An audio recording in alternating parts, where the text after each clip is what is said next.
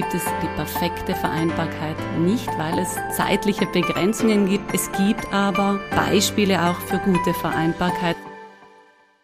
Ich heiße Sie herzlich willkommen zu einer weiteren Folge des Business Podcasts der Südtiroler Wirtschaftszeitung. Die SWZ trifft diesmal Evelyn Kirchmeier, Generaldirektorin von Markas, einem der größten Unternehmen Südtirols. Mein Name ist Christian Pfeiffer und ich bin der Chefredakteur der SWZ. Schön, dass Sie zuhören, wo immer Sie gerade sind. Dieser Podcast wird unterstützt von Karriere Südtirol, dem Jobportal für Südtirol. Evelyn Kirchmeier ist die Generaldirektorin des Familienunternehmens Markas, das mit einem Jahresumsatz von knapp 270 Millionen Euro zu den ganz Großen der Südtiroler Wirtschaft zählt. Als Arbeitgeber ist Markas sogar noch bedeutender. Keine andere hiesige Unternehmensgruppe beschäftigt so viele Mitarbeiterinnen und Mitarbeiter, nämlich rund 9300 in Südtirol und Restitalien, in Österreich, in Deutschland und in Rumänien.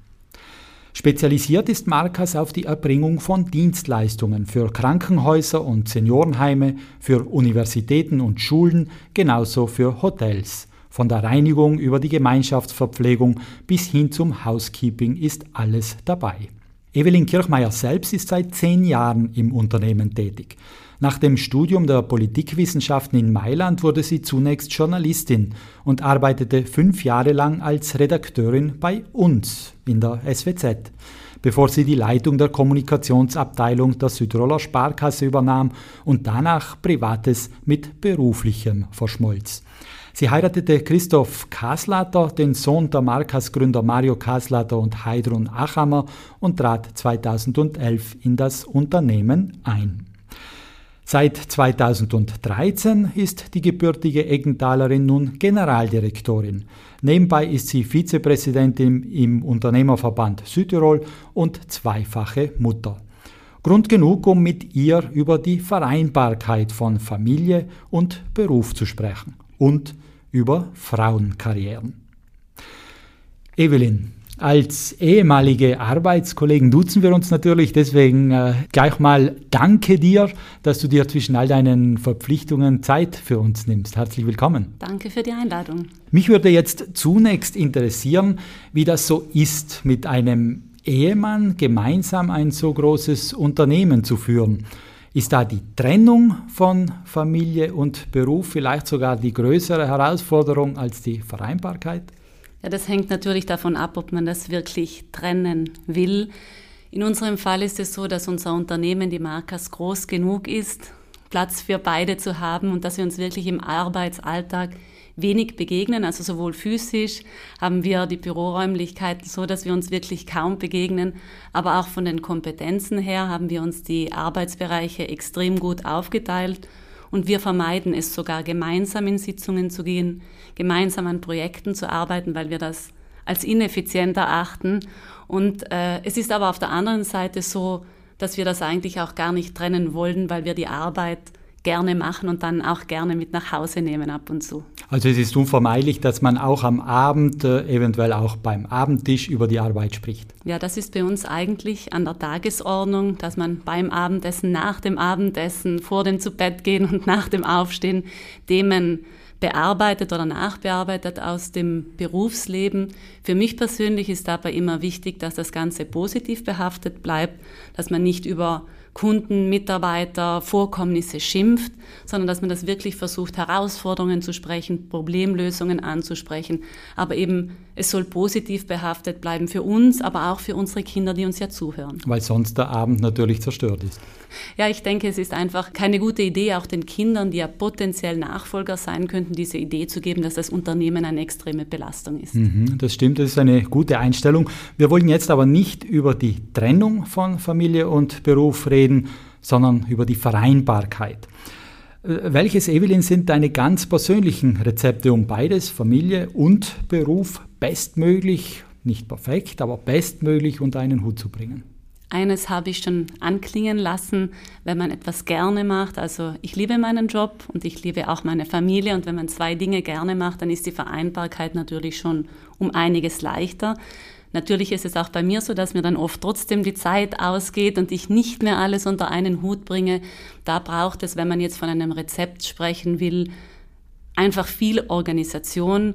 Die Tage, die Wochen sind durchorganisiert, da gibt es wenig Spielraum für Improvisation und ich brauche auch Hilfe. Also ich nehme immer gerne Hilfe an. Ich brauche bezahlte Hilfe, aber auch viel unbezahlte Hilfe. Und da spielen die Großeltern in den Familien von heute und in der Gesellschaft von heute auch eine wichtige Rolle. Jedenfalls die positive Grundstimmung, das ist so die Basis, um das überhaupt backen zu können. Also ich denke, man muss schon wissen, dass man beides machen möchte, sonst sind einfach die Voraussetzungen nicht gegeben, dass das auch für einen selbst zufriedenstellend gelingen kann. Mir persönlich geht es im Alltag oft so, dass ich an der Vereinbarkeit auch ein bisschen verzweifle. Ich bräuchte einerseits mehr Zeit für die Arbeit, andererseits möchte ich mehr Zeit für die Familie haben, so ganz nach dem Motto, ich gehe zu früh vom Arbeitsplatz nach Hause und komme trotzdem zu spät nach Hause. Aber ich habe jetzt den Eindruck, du bist relativ zufrieden mit dem, wie dir die Vereinbarkeit gelingt. Ich habe mir, seit ich Mutter bin, beigebracht und habe mich bemüht, einfach Prioritäten setzen zu lernen und auch manchmal Nein zu sagen. Und früher war es wirklich so, dass ich so lange sitzen geblieben bin im Büro, bis jede E-Mail von dem Tag, jede Notiz zu einer Besprechung abgearbeitet war.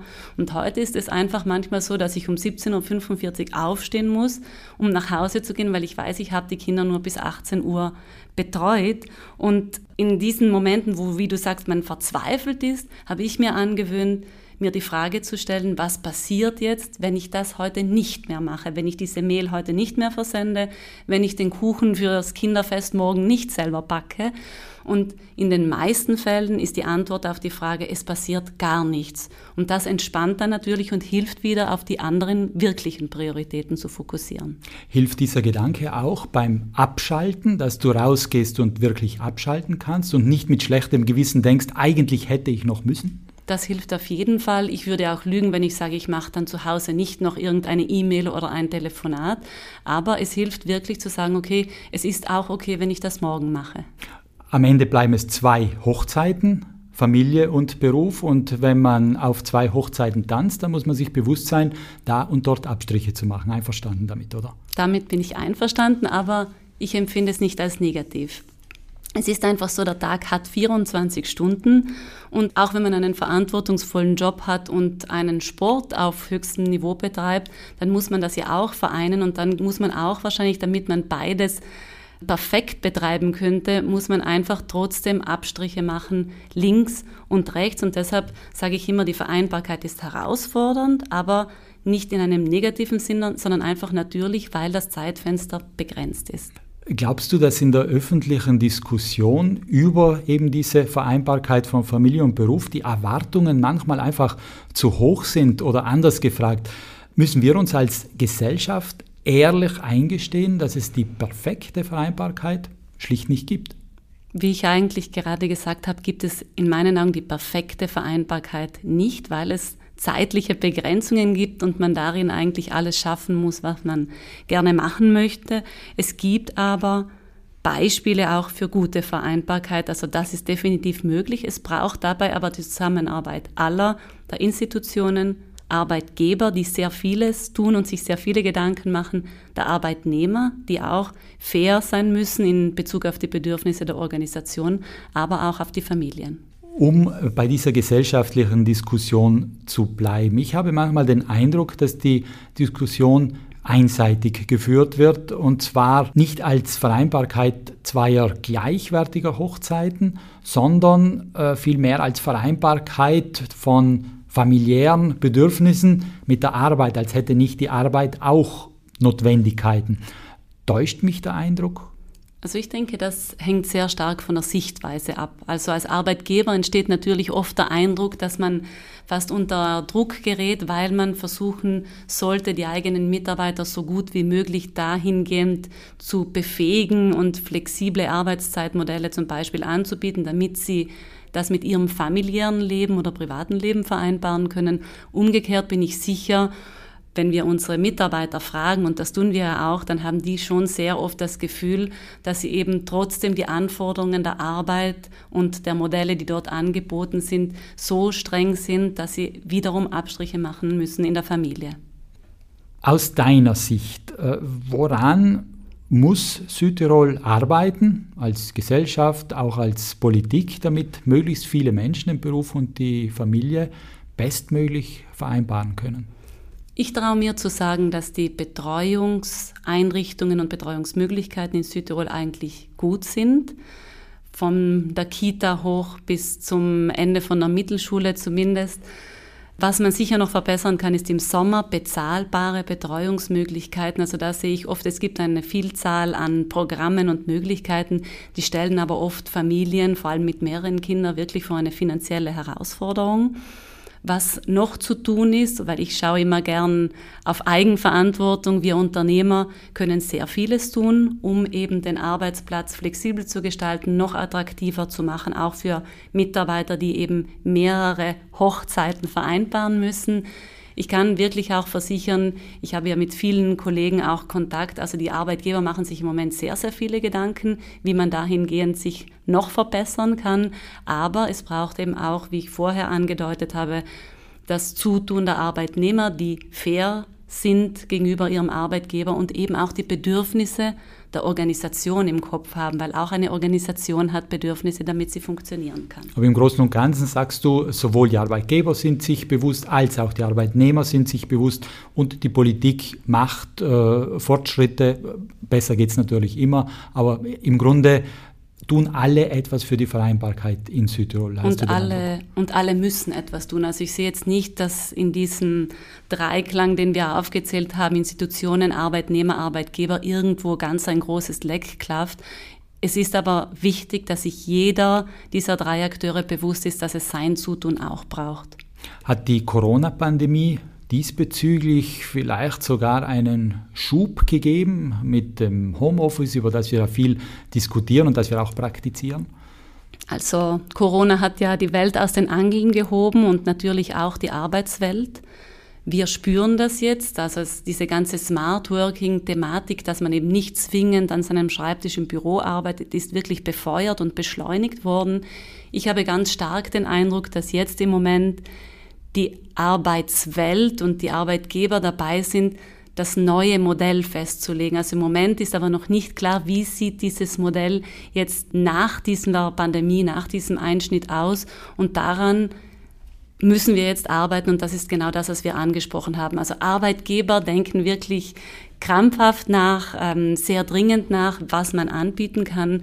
Und es braucht aber auf der anderen Seite auch das Verständnis der Arbeitnehmer dafür, dass, wie ich gesagt habe, die Organisation auch Bedürfnisse mhm, hat. Auch hier wird es Lösungen brauchen, wo die Vereinbarkeit einfach äh, auf beide Notwendigkeiten Rücksicht nimmt. Definitiv. Vier Tage Woche, darüber wird viel geredet, viel diskutiert. Ist das die Zukunft?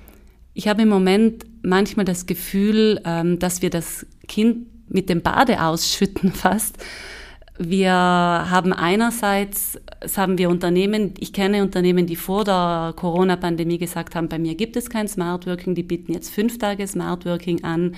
Und so ist jetzt auch eine Diskussion über eine Vier-Tage-Woche, die vielleicht noch sehr weit entfernt und unrealistisch erscheint, sehen wir, dass in manchen Ländern schon Fuß fasst. Und deshalb würde ich es nicht ausschließen, dass das auch bei uns schlagend wird. Wir müssen uns halt trotzdem schauen, ähm, dass wir in der Produktivität und in der Effizienz auch im Vergleich mit nicht nur innerhalb von Europa, sondern auch in der Welt äh, konkurrenzfähig bleiben. Und ich würde die Diskussion über die Vier-Tage-Woche aber nicht ausschließen. Also das ist sicher ein Thema, das auch bei uns noch kommt. Werden wir da nicht so langsam zur Freizeitgesellschaft? Wir sind da nicht mehr eine Republik, die auf Arbeit gründet, sondern auf Freizeit gründet. Laufen wir da nicht Gefahr als Gesellschaft irgendwo uns auch auf das Abstellgleis zu stellen? Also wir stehen definitiv in einem internationalen Wettbewerb und müssen eben aufpassen, nicht nur zu schauen, was andere Länder in Europa machen, sondern auch auf der ganzen Welt. Ich habe schon gesagt, wir müssen effizient bleiben, wir müssen produktiv bleiben. Trotzdem würde ich mich aus heutiger Sicht nicht trauen, dieses Thema komplett auszuschließen, weil das ist genau das, was viele von uns bis vor einem Jahr oder so getan haben, wenn man gesagt hat, nein, bei mir im Unternehmen müssen immer alle anwesend sein. Und davon sind wir jetzt weit entfernt. Also wir sehen, die Welt, der Arbeitsmarkt kann sich sehr schnell ändern und wir wissen, wir sind heute auf die besten Talente angewiesen und dogmatische Einstellungen bringen da nicht. Deshalb bin ich hier sehr vorsichtig mit kategorischen Aussagen. Also ich glaube, wir sollten uns alles offen halten und niemals nie sagen. Du sagst, die Arbeitgeber machen sich sehr viele Gedanken. Äh, lass uns ganz konkret mal äh, darüber sprechen, was ihr bei Markas macht, konkret für die Vereinbarkeit. Wir sind grundsätzlich historisch ein sehr weibliches Unternehmen und auch ein sehr frauenfreundliches Unternehmen mit Führungskräften, weiblichen Führungskräften auf allen Ebenen. Entsprechend gibt es natürlich auch bei uns Gleitzeit, Smart Working, Kita-Plätze. Also ich könnte hier jetzt viele Dinge aufzählen. Was mir wichtig ist, ist zu sagen, dass ich sehe, dass mittlerweile sehr, sehr viele Arbeitgeber diese Möglichkeiten anbieten. Also hier hat sich äh, relativ viel getan, einfach um diese notwendige Flexibilisierung der Arbeitsplätze zu ermöglichen. Was ist deine Erfahrung? Wird die Vereinbarkeit von Familie und Beruf immer mehr auch zum Männerthema oder ist es nach wie vor ein weitgehendes Frauenthema? Hier hat sich in den letzten Jahrzehnten sehr vieles getan. Männer unterstützen heute ihre Familien, im Alltag und es ist auch salonfähig geworden, wenn ein Mann sagt, ich muss jetzt kurz vor der Arbeit weggehen, mein Kind irgendwo hinbringen. Ich gebe dir aber auch recht, der Großteil der Verantwortung für diese Vereinbarungsbemühungen liegt noch auf den Schultern der Frauen. Und ich zitiere da meine Schwiegermutter Heidrun Achammer, die ja als eine Vorreiterin in Frauenrechten in Südtirol gilt, sie hat immer zu mir gesagt, die echte Gleichberechtigung haben wir erst erreicht, wenn der Landeshauptmann am Abend bei einer Sitzung aufsteht und sagt, ich muss jetzt gehen, weil ich muss noch Milch kaufen. Und da sind wir offensichtlich noch nicht angekommen. Also noch ein Frauenthema. Und wir bleiben jetzt äh, bei den Frauenthemen. Du bist ja eine solche, du hast Karriere gemacht und äh, lass mich jetzt mal so eine richtige Männerfrage stellen. Gibt es diese gläserne Decke, von der die Frauen immer sprechen, oder wird sie von den Frauen dicker geredet, als sie ist? Ich glaube, es stimmt beides. Bei Markas sind wir wirklich ein Unternehmen, das Frauenkarrieren fördert und wo es auch keine Hemmnisse für Frauenkarrieren gibt. Das kann ich ganz ehrlich sagen. Ich bin aber in anderen Tätigkeiten, auch in anderen Institutionen tätig und es gibt nach wie vor immer noch Momente, wo zum Beispiel bei Beförderungen oder bei Einstellungen gesagt wird, man bevorzugt einen männlichen Kandidaten, weil die weibliche Alternative dazu zum Beispiel im gebärfähigen Alter ist und das ist in meinen Augen wirklich schade und auch unnötig. Dass es aber auch stimmt, dass wir Frauen viel zu zaghaft an dieser gläsernen Decke, wie soll ich sagen, an dieser gläsernen Decke rütteln und einfach nicht explizit sagen, dass sie Karriere machen wollten, das ist auch etwas, was, ich, was mir immer wieder begegnet. Weil du die äh, Männer ansprichst, die lieber einen Mann in der Führungsposition haben als die Frau im gebärfähigen Alter. Was sagst du als Frau diesen Männern? Warum sollen sie trotzdem die Frau nehmen? Denn es ist ja Fakt, dass sie möglicherweise sich dann in die Babypause verabschieden. Natürlich könnte das auch beim Mann sein, wenn er in die Vaterschaft geht, aber es ist, das haben wir ja jetzt auch gehört, sehr viel seltener. Also ich würde diesen Arbeitgebern sagen, dass ich sie wirklich nicht verstehe. Wir haben bei Markas viele Frauen vor einer Schwangerschaft, nach einer Schwangerschaft und auch während einer Schwangerschaft befördert. Und diese Mitarbeiterinnen rechnen das dem Arbeitgeber an, dass er sie eben nicht ausrangiert hat. Und das bindet einfach die Mitarbeiterinnen auch ans Unternehmen. Eine Frau geht vielleicht in eine Pause, aber der Mann kann das Unternehmen auch verlassen. Und allein aufgrund der Arbeitsmarktsituation, die wir heutzutage wieder in Südtirol haben, rate ich jedem Unternehmen, auf Frauen zu setzen, weil wir sie einfach dringend brauchen. Also wir Männer müssen umdenken. Wir sind nicht böse, äh, weil wir die Frauen nicht Karriere machen lassen, aber wir müssen einfach umdenken. Die Frauen, Männer sind nicht böse, aber sie vergessen uns Frauen einfach manchmal und vergessen, dass sie bestimmte Positionen und Ämter auch an weibliche Bewerber vergeben könnten. Und in diesem Sinne muss man sagen, ist die rosa Quote, die umstrittene rosa Quote manchmal auch ein ganz kleines bisschen hilfreich. In der öffentlichen Verwaltung nur oder auch in den Privatunternehmen? Also in der öffentlichen Verwaltung ist uns das vorgelebt worden. Ich sehe mittlerweile auch, dass Privatunternehmen sich wirklich ganz bewusst bemühen, auch ihre Gremien zumindest zum Teil weiblich zu besetzen. Man hört ja auch oft, dass sich die Frauen selbst im Weg stehen. Du hast das ja so durchklingen lassen und dass sich die Männer im Berufsleben besser verkaufen, auch teurer verkaufen. Ist das dann auch deine Erfahrung in einem Unternehmen mit 9000 Mitarbeiterinnen und Mitarbeitern? Ja, das ist nach wie vor so, dass Frauen, wenn man sie befördert, grundsätzlich sagen, du weißt aber schon, dass ich das eigentlich gar nicht kann. Und Männer sagen grundsätzlich, wie viel verdiene ich dann mehr nach der Beförderung. Das ist jetzt natürlich, klingt wie ein Klischee, aber leider habe ich das selbst immer wieder genauso erlebt. Dein Rat an die Frauen? Also mein Rat an die Frauen ist, dass sie sich erstens klar darüber werden müssen, was sie möchten. Also nicht jede Frau will Karriere machen oder beruflich weiterkommen. Wenn Frauen Karriere machen wollen, dann sollten sie das aber bitte explizit aussprechen. Wir müssen uns in die erste Reihe stellen. Wir müssen laut sagen, was wir können. Und wir wollen sagen, dass wir mitspielen wollen, denn nur dann kann das auch gelingen. Und gleichzeitig der Rat an die Männer? Dass sie uns nicht vergessen und dass sie uns brauchen. Evelyn, abschließend möchte ich dir drei Fragen stellen, auf die du bitte ganz kurz in einem Satz antwortest. Was bedeutet es für dich, Chefin zu sein? Chefin zu sein bedeutet für mich, mit Menschen zusammenarbeiten zu können und die Freiheit zu haben, verantwortungsbewusste und verantwortungsvolle Entscheidungen zu treffen. Und was bedeutet es für dich, Mutter zu sein? Mutter zu sein bedeutet für mich, dass ich die bedingungslose Liebe von zwei wunderbaren kleinen Menschen habe, die ich ein Stück weit auf ihrem Weg und in ihrem Wachsen begleiten kann. Und was macht dich glücklich? Mein Leben macht mich eigentlich glücklich, weil ich in meiner subjektiven Wahrnehmung, aber auch objektiv betrachtet, eigentlich alles habe, was man sich wünschen kann. Also du kannst nicht sagen, dich macht die Familie glücklicher als die Arbeit oder die Arbeit glücklicher als die Familie. Nein, ich habe das perfekt vereinbart. Du vereinbarst das perfekt. Schönes Schlusswort, Evelyn. Herzlichen Dank für deine Ansichten. Es hat Spaß gemacht, dir zuzuhören, ja, genauso wie es damals Spaß gemacht hat, mit dir zusammenarbeiten, äh, deinem Unternehmen, eurem Unternehmen und dir wünschen wir in der SWZ weiterhin alles Gute. Danke fürs Dabeisein auch Ihnen, liebe Zuhörerinnen und Zuhörer. Den nächsten SWZ-Podcast gibt es in zwei Wochen. In der Zwischenzeit können Sie die bisher erschienenen Folgen online nachhören.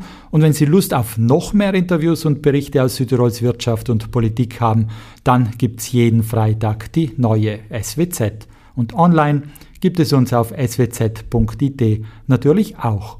Bis zum nächsten Mal. Machen Sie es gut und bleiben Sie gesund.